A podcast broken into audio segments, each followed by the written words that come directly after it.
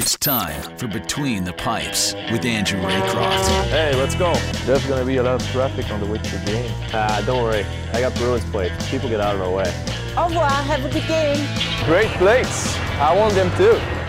Are you even old enough to drive? Presented by John Sewer and Drain Cleaning, the name to know when your drains don't flow. And by FindMassMoney.com. Visit FindMassMoney.com and see if there's money waiting for you on WEEI. I think the only Boston Bruin or anybody affiliated with the Bruins that has not done a press conference the last, I don't know, three to four days is the gentleman who joins us now on the Harbor One hotline, our friend Andrew Raycroft. And we go between the pipes with Razor, presented by John Sewer and Drain Cleaning, the name to know when your drains don't flow, and by FindMassMoney.com.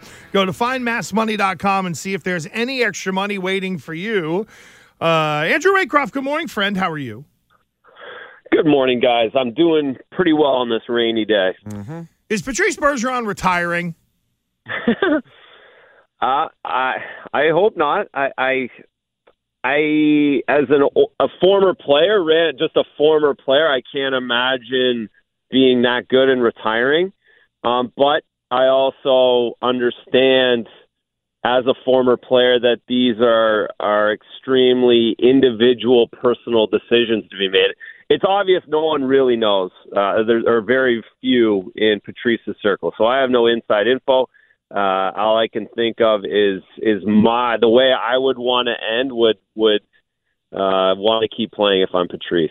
Now, the way it ended and the way his teammates reacted in that final game, did, did you think that kind of led to them thinking that this is Patrice's last time? Because it felt like, obviously, when the season comes to an end, it's going to be kind of an emotional time anyway, but it felt like there was a sort of an extra layer knowing that it very well could be Bergeron's last game. The Marchand interview right after the game, post game, certainly put me a little bit closer to thinking that he was that that Brad knew something. A little more emotional talking about Patrice than than a guy who's coming back next season. You're going to have to see every day for 180 straight days. So yes, it was that was that that was a little bit different. Um, again, could be just as simple as he he really hasn't made his decision. It seems as though if he knew, he would definitely say he would have just gotten over all of this already and just told everybody so he wouldn't have to lead the speculation. And if he was done, then I think he would have might have told people he was done prior to the end of the season to have one farewell to the fans. So so it seems to me if you know backing into it that he really doesn't completely made his decision yet. I believe that. So, Razor, if Patrice Bergeron walks away, how does that potentially change the way Bruce Cassidy interacts with the guys in the room?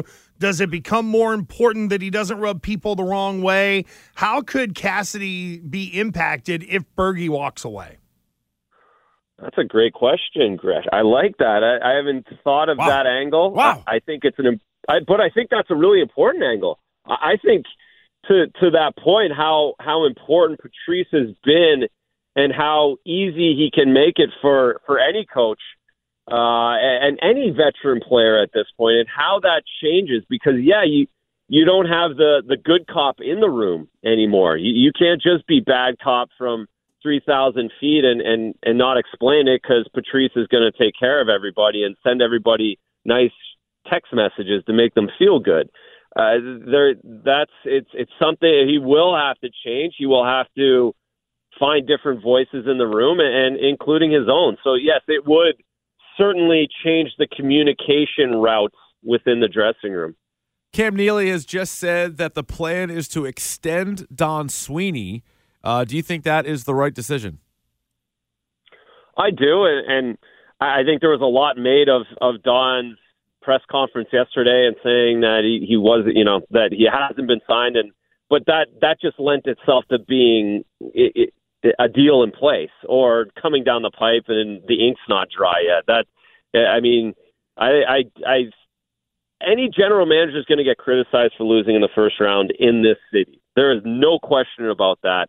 But uh, you see it uh, around the league that changing guys in and out on a consistent doesn't always work either. The grass isn't always greener. Who's going to be the one to come in and, and do the job, and and uh, who has a better finger on the pulse of what this team needs to get better. I, I there cannot be any question that that Don Sweeney doesn't want this team to win and doesn't want this team to get better. And I, I think at times it, it gets a little uh, exaggerated on how easy it is to go out and just get somebody else, and that's going to make things better. So, so I, I think Don should come back. I think he can make this team better, and and we all know that it's not going to be easy, especially if number 37 decides to, to hang him up. What do you think the best move Don Sweeney has made uh, since he's taken over?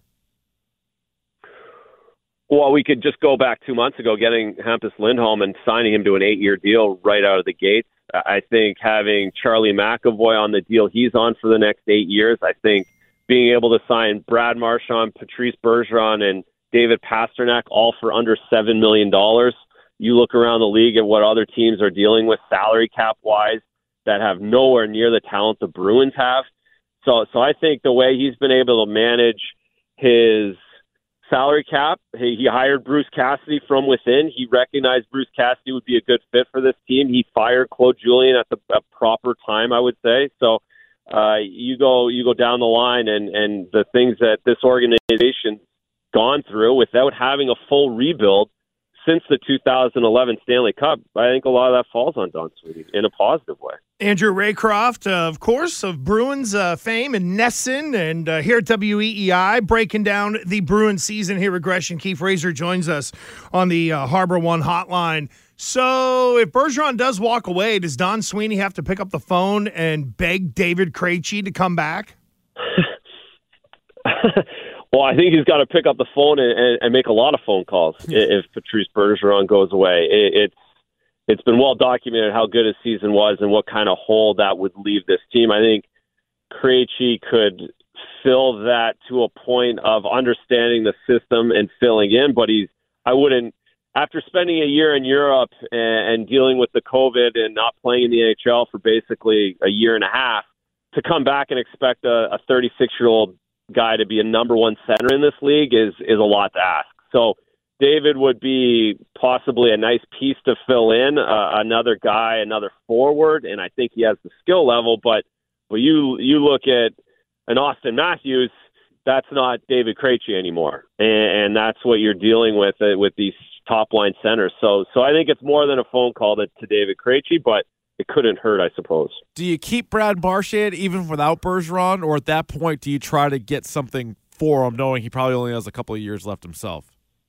No, no, Brad's Brad's got to stay, especially if Patrice is is not coming back. He's got to be the the leader, the voice, and, and take a lot of that responsibility on. And, and listen, Brad Marchand's one of the top. He's the top left winger in the league, and, and 31 other teams would go crazy to have him in their lineup right now.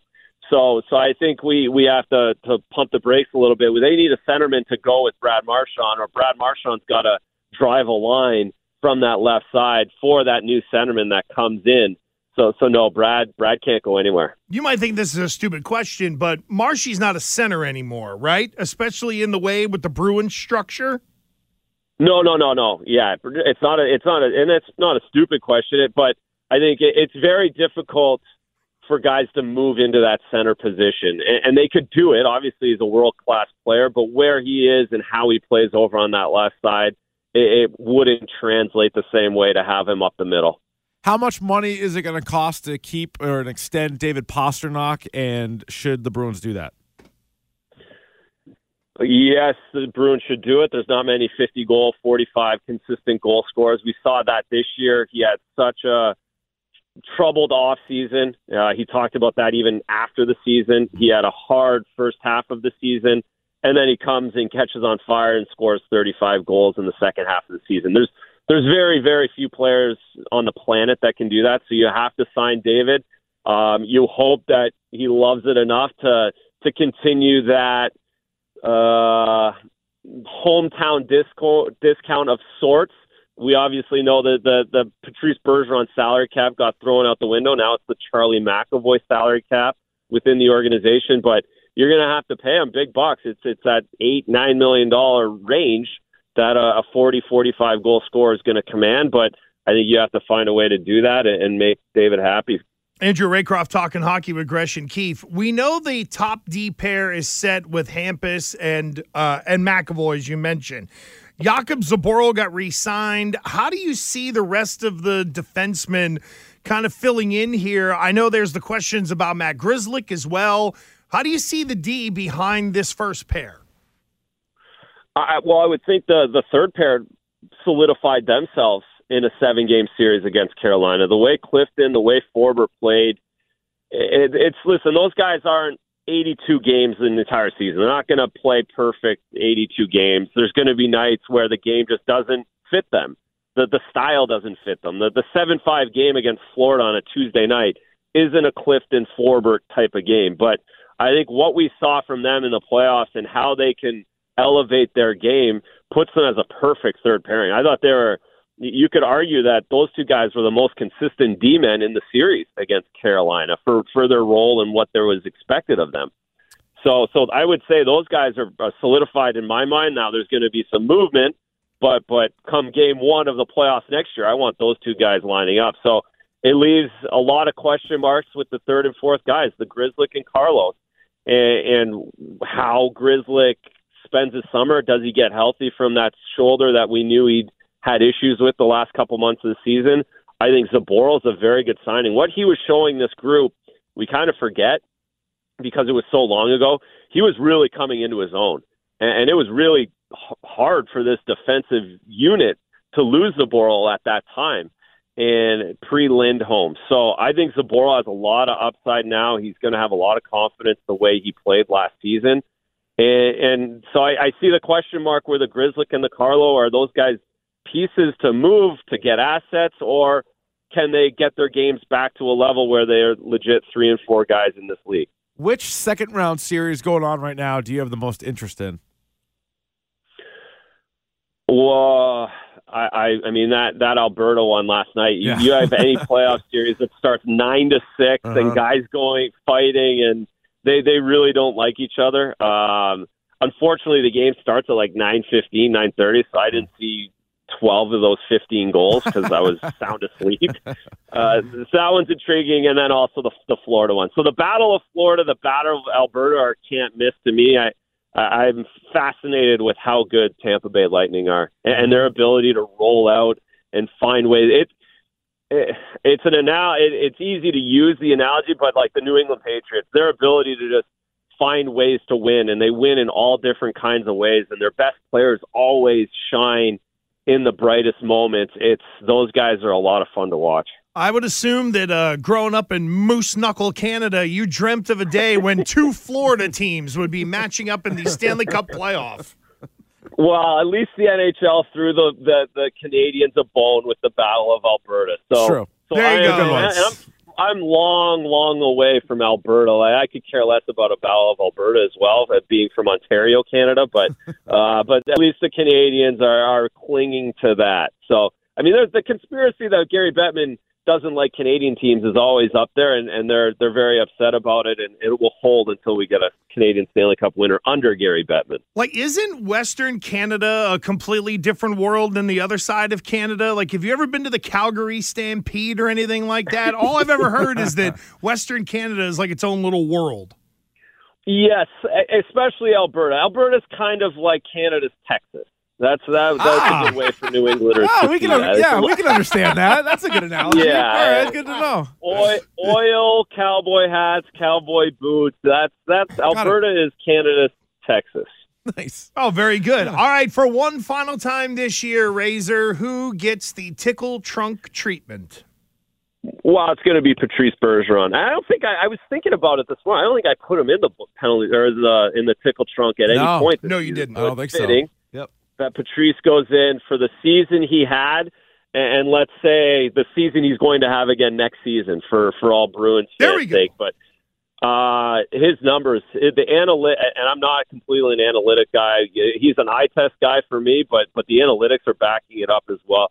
He's going to win his fifth Selke Trophy, the most ever of all time. He's been tied with Bob Gainey for a few years.